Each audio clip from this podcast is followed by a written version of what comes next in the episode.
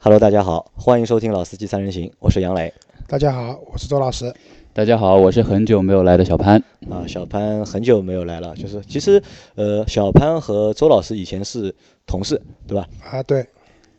是同事。是同事。好，那就是今天就是我们又换了一个场景，大家又在相遇。因为小潘之前来参加我们节目的时候，周老师还没有加盟我们。那到这这次小潘来是第一次和周老师碰头，对吧？对换了一个环境，你们感觉上面有没有什么变化？小潘可以还原三阶魔方了。小小潘进阶了，对吧？啊，对的。最后个公式还没记住。公式还没记住呢，那这还需要周老师再指导一下。那今天呢，我们请来小潘的话呢，肯定就会和说一个就是和本田有关的事情。那我们今天和会和大家讨论一下，就是本田，因为本田在最近的一段时间，可以说它处于一个比较风口浪尖的一个位置吧，啊，对的。或者叫就是冰火两重天的一个境遇。火是什么呢？火是好，啊，好。那冰是不好，对吧？又好，好又不好，对吧？因为这期节目其实我们在两周前吧，两三周前应该是就准备要做的嘛，因为我们会在做就是年终盘点嘛。我们发现就是本田在二零一七年它在中国市场的一个整体的一个销量取得了一个非常不错的一个成绩，而小潘呢又是本田的一个车主，斯斯铂瑞的车主。嗯对吧？而且而且小潘本身就一直比较推崇就是本田的品牌和本田的技术，啊，比较比较对这个品牌比较喜欢嘛，比较喜欢的，所以我在三周前我们就约了小潘嘛，但小小潘一直比较忙，所以一直没有来，直到这个星期我们才敲定今天能来我们这里做节目嘛。但是就在近两周发生了一件比较就是蛮有争议的一件事情吧。诡异的事情。呃，诡异啊！当然你觉得是诡异的，我们觉得是有争议吧？还是 还是蛮有争议的一件事情。那正好就是借着这次节目的机会啊，我们把冰火两重天的本田来说一下，好吧？那周老师，你先来和大家就是简单的说一下，就是二零一七年本田在中国市场的一个表现嗯，大家知道本田分东风本田啊。对，东本、和那个广汽本田。广本对吧啊，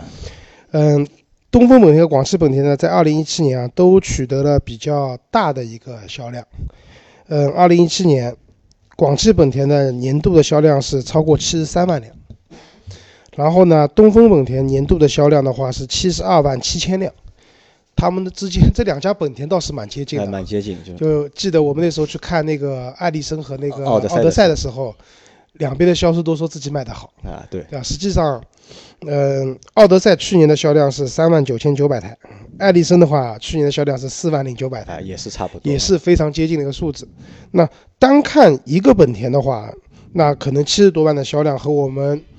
呃，其他的一些车企，尤其像大众，一个大众就卖到两两百万了，对吧？那可能并不是特别多。但是如果把嗯两个本田就是像通用一样，嗯把别克、雪佛兰、凯迪拉克加在一起的话，把两个本田合在一起的话，它们加在一起的销量要一百四十五万台，那其实也是一个蛮可观的数字啊。其中尤其是东风本田啊，东风本田二零一六年它的销量是五十九万五千多台，六十万台缺一点点。那如果这样计算的话，二零一七年同比增长达到了百分之二十二点六。那大家知道，就是我们国内一个乘用车市场的话，年度的一个平均的增长率是百分之一点点六，啊，那它是百分之二十二点六，这可以看出啊，其实本田在二零一七年确实是蛮高歌猛进的，尤其是东风本田。啊，对的啊。嗯，其实我们知道，就是在就是我们在就是前几期的节目里面，我们说过，就是总的一个品牌的一个销量嘛，其实日产就是单一个日产它能够破就是一百万，好像是一百十万左右，对吧？那看上去蛮大了已经，我们已经觉得是蛮厉害，但是把两个本田都加在一起的话，将近一百五十万不到。那可能就我们在我们传统的一个理思就是理念里面，就是丰田好像永远是就是日系品牌里面的一个老大，在全球范围内，可能丰田也是所有汽车品牌里面的一个老大。但是在中国的话，可能丰田要排到第三位，对吧？第一位是本田，嗯，第二位是日产，第三位才是丰田。就是我单从按产量和销量来算的话，而且在整一个二零一七年里面，就是本田的其实两款产品了，应该其实应该算三款产品，两款产品其实从就是从上市到就是从年头到年尾，一直都是比较热或者是比较火的。对对吧？比如里面有那辆就是在一六年就上的那个新的思域，嗯，和就是在年中上的就是 CRV，对，新 CRV，对，和就是冠道应该也是在年中上的吧？呃，快要年底了那样。那冠道好像还早一点，就是也应该也是在年中左右上的冠道和就是 URV，是吧？其实这三辆车九月份，这三辆车其实也是在整整一个二零一七年的对就是本田来说就是比较火的车。其实最最最火的那辆应该还是思域，对吧啊，CRV 也火，哎但是你看销量的话，其实 CRV 是最高的。对 CRV 最高。那小潘，就是我们先聊一聊就是思域啊，就是嗯因为你现在你开的那辆是斯铂瑞嘛，对吧？但是你对思域你怎么看？就是这台新的思域，呃，思域的话，你要问怎么样子看这代车，那我觉得销量那么高，首先说明一点就是东西是好东西，就是产品你说有产品是好啊东西。那好的东西大家就买嘛，对吧？那个 怎么说呢？就是这一次本来杨老师就是找我聊的是说，为什么怎么看待这次本田的这个今年的这个销量那么高？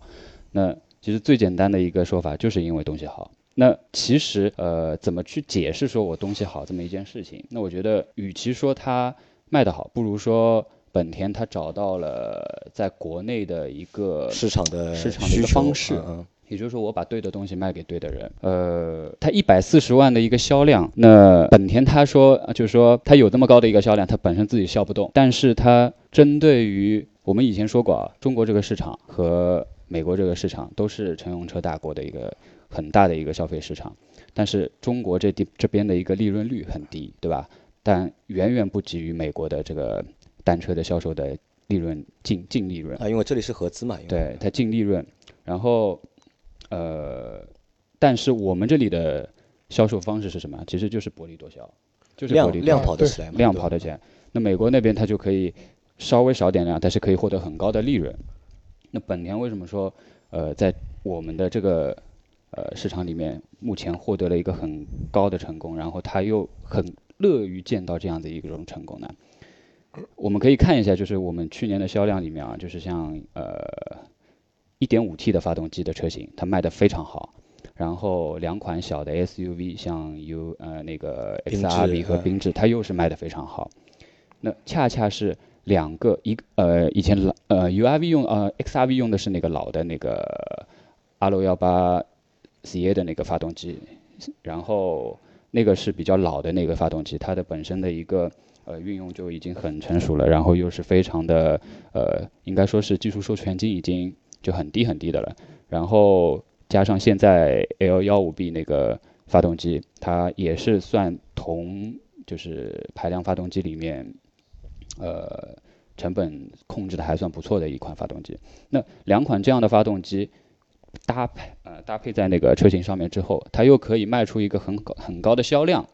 那说明它在我们本土获得的利润也还是相当不错了。那这是它比较容易乐于见到的事情。就比方说，我二十四小时全勤做一件事情，和我啊隔三差五的去做一件事情，我拿同样的工资的话，那他肯定乐于我轻松一点去干这件事情。那现在在国内这个市场上面，呃，思域卖得好，然后呃那个 XRV 啊、缤智啊卖得好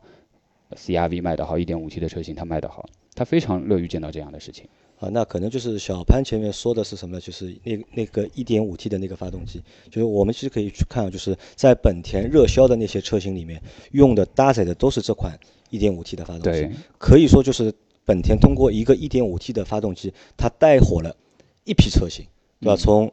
轿车到 A 级车到 SUV，甚至就是后面今年要上的那个就是新的那个就是第十代的雅阁，嗯它还是会用那台，就是在国中国的话还是会用那台就是一点五 T 的发动机。对，那可能就是我觉得，呃，这个也是比较神奇的一点啊，就是一个厂，就是一个厂，它只是通过改良或者研发了一款比较好的发动机，然后把它旗下的各种车型都带火了。那这个可能也是就是在那么多年里面就是比较难看到的。我们可能只是看到说某某个品牌或者某个厂，它有某一款车型，它会卖的比较好，但它其他车型可能卖不好。但很难看到通过一款发动机可以把就是各个车型都带火的这种情况，我觉得还真的是比较少见的，还是有个厂家迈凯伦啊，所有的车子都是三点八 T。那那个不一样，这个这个我们这个是普通的，就是民用车，对吧？你那个是超跑了已经。啊，没有，我觉得是这样，这个还是印证了本田啊，其实在发动机技术方面确实有自己比较独到的地方的。就以前看 F 一的时候，就是那个时候就本田的车队啊，他们的技术总监有一句名言说：“本田我们可以不拿冠军。”不拿亚军，甚至不上领奖台都没有关系，但是我绝对不能爆缸。对，爆缸，我的车必须要完赛。这说明什么？就是他们对自己发动机的技术和发动机的这样的一种耐用性是非常有信心的。然后说回到思域啊，就是其实小潘就是思域，其实历来都是一款相对来说改装性啊，包括一些运动性啊非常出众的一辆车，可以这样讲吗？嗯。一半一半吧，我觉得这个这个东西。因为在海外市场的话，就我我那时候去香港，包括那个时候我们看那个《速度与激情》啊，就早几部里面他们去偷那个东西，嗯，去抢抢抢集集卡的时候，都是改装的思域。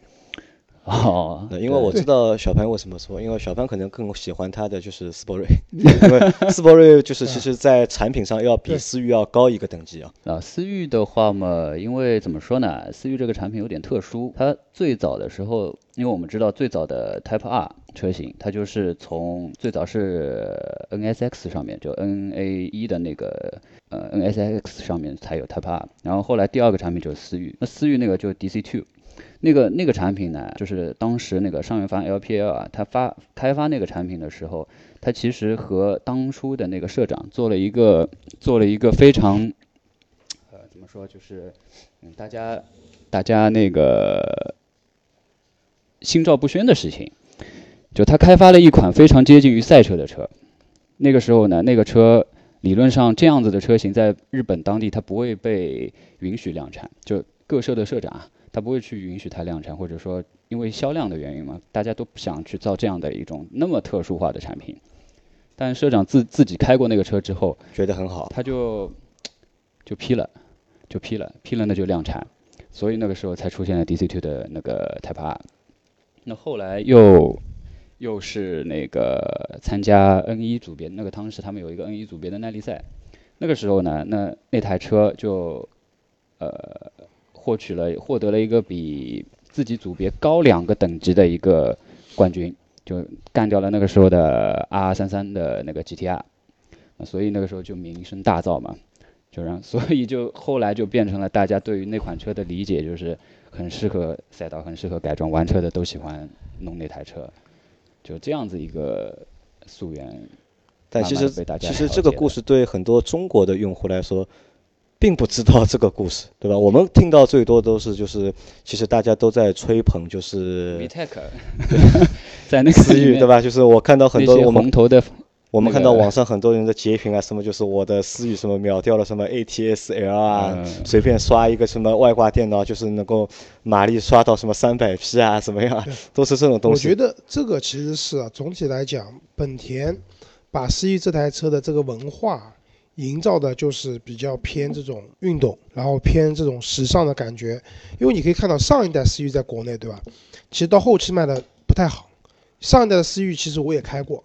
那个车其实跟运动也没有太多的关系。悬架偏软，然后这种方向盘的指向性各方面其实都一般，配的是一点八的自然吸气的发动机。然后上一代车型的话，它那个 Type R 的车子在国内几乎没有宣传。啊，K two。但是你看这一代的思域上来以后，会有很多人就媒体啊去香港试的那个 Type R，对吧？去日本试的 Type R，有很多很多相关的一些内容出来。那我相信这些媒体肯定也不是自己吃饱饭没事去香港试的了。肯定也是通过一定的渠道或者怎么样，厂方邀约，对，希望他们去把这个思域的这种运动精神去传递出去。所以在国内，那这一代思域呢，首先不可否认它的颜值是蛮高的，整体的设计我觉得很漂亮，很未来，我觉得。对，然后配了这个 1.5T 的发动机，对吧？它那个手动挡车型基本上买不到嘛，它大部分都是自那个自动挡的车型。但车的动力啊，各方面啊，也确实让车主有一定的资本，对吧？今天去秒个谁，明天去秒个谁，确实有这样的资本在。所以思域这个车，那在一七年的话卖了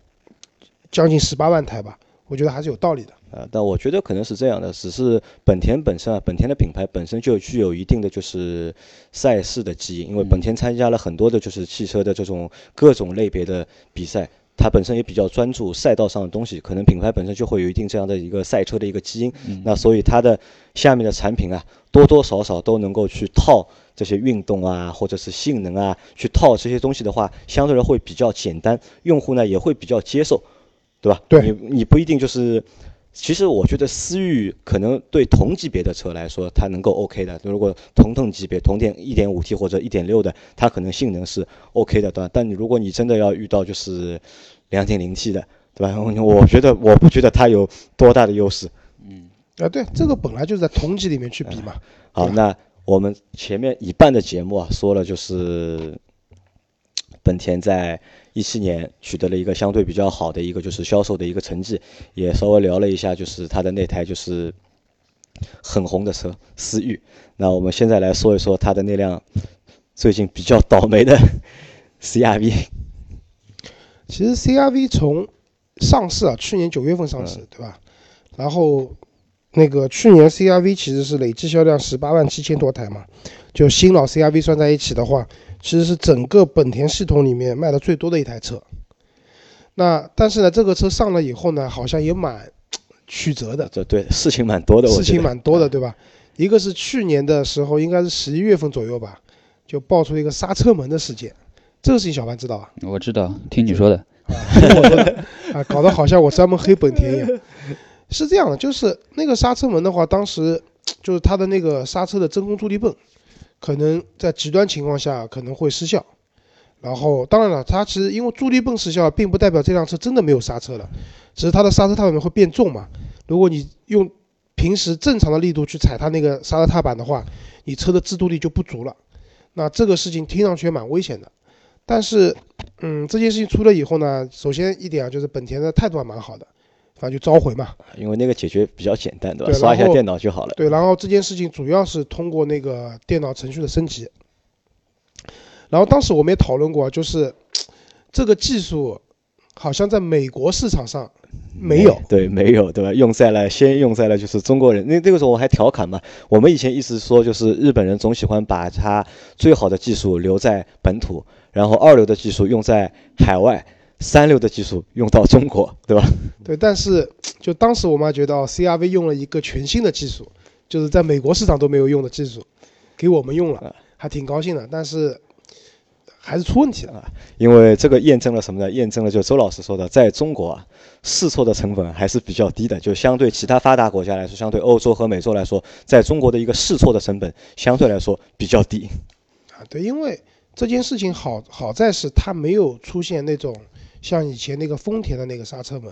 就出现了这种严重的伤亡事故啊，没有出大的车祸啊。对，所以这个东西通过升级，然后一个是召回嘛，另外一个本田也提出了一个相对来说，至少看上去啊这件事情是有办法解决的。那事实也证明这件事情对它的后期销量没有影响。啊，对，没有影响。CRV 在这样的一件事情以后还是继续热销，那说明我们消费者还是比较宽容的，对，有问题不可怕，对吧？你只要承认问题，并且提出合理的问题的解决方式，我们都还是可以接受的。但是呢，两个月过后啊，到今年的应该是这件事第二次，最近的是这次事件，应该其实在一月份爆出的，应该啊，对就是最近啊，最近吧，就是就两近两周时间又爆出了一个新的一个机油门的一个事情。对，我们可能就是之前就是我们会调侃一些就是德国车最大的一个诟病就是缺机油，烧机油嘛，对吧？就机油消耗过大。但是呢，这次的就是 CRV 遇到了一个新的问题，对吧？机油没有烧，但机油变多了。啊，对的，那老周和大家解释一下这个事情，也说一下这个事情的一个就是情况是怎么回事。其实这样啊，就是我先声明啊，这件事情我也解释不清楚，因为这是个秘密，这是个谜，不是个秘密对，。这是个谜。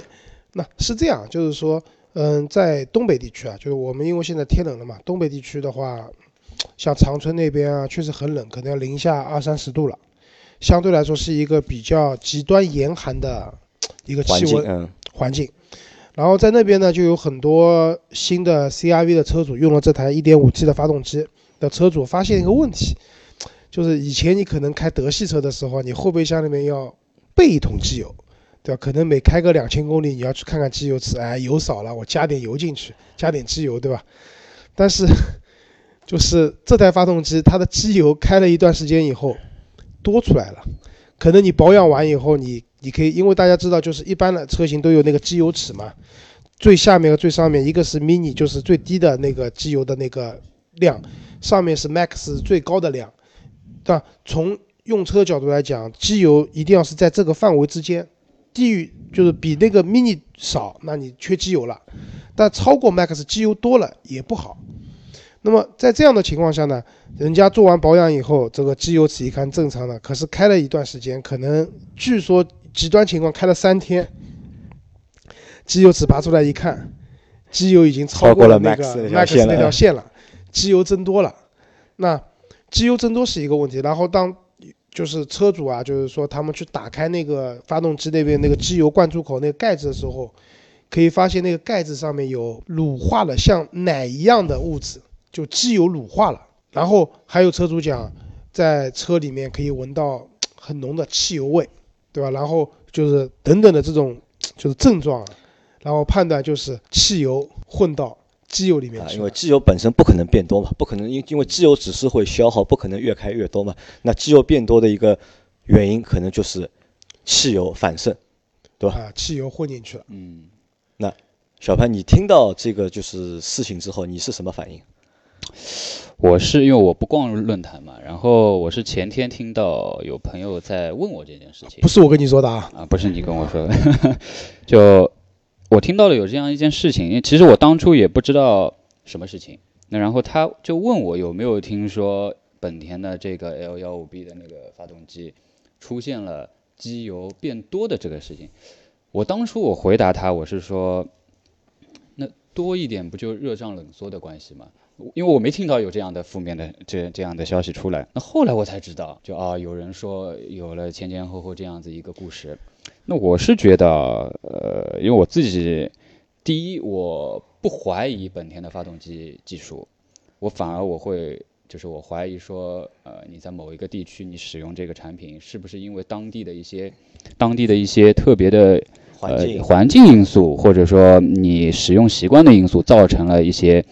呃，误解，我说这就是本身产品它不允许你这样去使用它，但是你这样使用了之后产生的问题，因为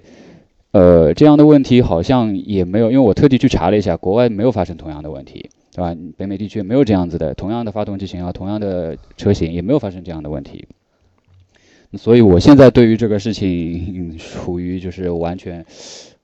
也搞半搞不清楚，半信半疑吧，就是。那我觉得是这样，就是其实。我们作为非专业人士来说的话，其实我们也搞不清楚，就是怎么会为什么机油会变多，为什么油会反渗进去？因为其实网上有很多推测嘛，就是有的说是可能因为天气比较冷，然后那个因为它的那个喷油嘴是电电脑控制的嘛，它可能判断环境比较就温度比较低，它可能对它把喷油量自动就调的大了。但是呢，又是冷车，然后油喷了多了之后呢，这些油又没有全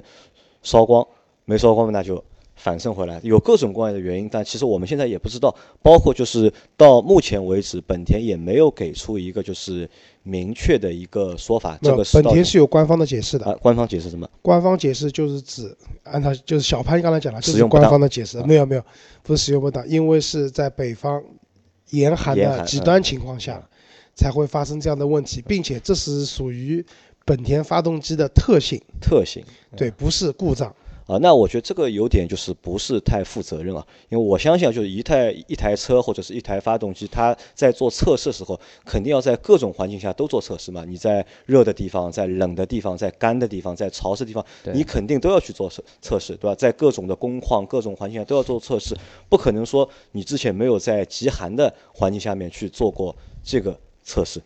他一定做过。他这个声明是四 S 店给出的还是？官方给出的，我觉得官方应该不会有这样的想 讲法。呃，这个声明是来源于 4S 店，来源具体是 4S 店谁让他们这么抢的，那就不知道了。啊，那这这个可能我觉得也不能算是就是品牌的一个就是官方的一个就是说明，但至少就是到现在也没有一家人家能够给出一个就是明确的一个答复，到底是什么造，到底是环境造成的，还是发动机本身造成的。因为我也觉得呢，就是技术可能 OK，对吧？技术可能是 OK，但是可能在就是生产，对吧？生产有可能有问题，对吧？或者是某一个当中的一个零部件或者零配件有问题，甚至就是哪怕就是机油。就是本身本田用的那个机油也可能有问题，因为我们在之前做的节目里面我们说过嘛，在一些就是极寒的地区，我们选用的机油一定要符合这个气温的一个环境，低温的流动性一定要强。如果你的低温流动性不强的话，可能也会对发动机造成影响，对运行造成影响。这件事情我说说我的看法。那我第一个是我不同意跟环境有关。就像你们讲的，任何一台车、一台发动机，它需要北到中国的话，至少北到到漠河，做这样的一个极寒的一个试驾。它南面可能去去到一些三亚这些很热的地方，这个跟环境工况绝对没有关。你说你柴油车在低温下面，对，因为柴油的特性，那可能使用起来不便。一台汽油车零下二三十度，你说不能用了，或者你的发动机就已经里面的机油乳化了，这肯定是不合理的。啊，但是呢，我认为这件事情，就是原理上我们现在也我们讲不清楚，但是我觉得和这台发动机技术没有太多关系，因为就像小潘讲的，为什么在国外没有？但是和这台发动机用的材质有关系。我们中国造的发动机和在国外车型上用的发动机，它的材质的供应商应该是不一样的。啊，对，对，我觉得材质上可能会有一些不一样，因为材质上的问题，就是因为到了。这个材质在一个严寒的环境下面，它的热胀冷缩也好，或者说它的其他什么情况也好，对，因为就是刚才杨磊讲的燃烧不充分，这是肯定的，对，因为就是我那个油气混合体的浓度增加，因为多喷油了嘛，它的燃烧不够充分，在不够充分的情况下，这些多出来的这些汽油去哪里了？对，如果是一台正常的发动机的话，肯定想办法把它消耗掉。对吧？再调整它的那个点火的角度、点火的时间等等，把这些汽油去消耗掉。但是这个里面可能因为材质不是特别过关的原因，导致了这些机油反渗到机油里面去了。所以我个人觉得啊，可能和材质有关。好，那这样的话，对本田接下来该怎么处理这件事情，这已经不是靠刷电脑程序能解决问题的一件事情了。啊，那我问你们两位啊，就是我，因为我们也不要再去猜，就是到底是什么原因造成现在的这个情况。那这个事情的发生。这个算不算事故，或者这个算不算就是一个比较大的一个问题？呃，我觉得第一个还是搞清楚什么原因，就才能够去断定说是不是一个事故，或者说是不是因为质量原因造成的这样。那你你首先要知道为什么会这个样子，对吧？就是我觉得，哎，怎么说呢？就是我根据我自己的用车经验和我观察我周围人的用车的经验来看的话，呃，能够正确。的去使用一台车的人不多，对吧？不能说不多吧，就起码有很多人不正确使用。那不光是一个个人，包括 4S 店，我就拿上海地区的很多的本田的 4S 店来说好了，就他们也是，就很多时候是不看维修手册、不看保养手册说明书去做做他们该做的事情的，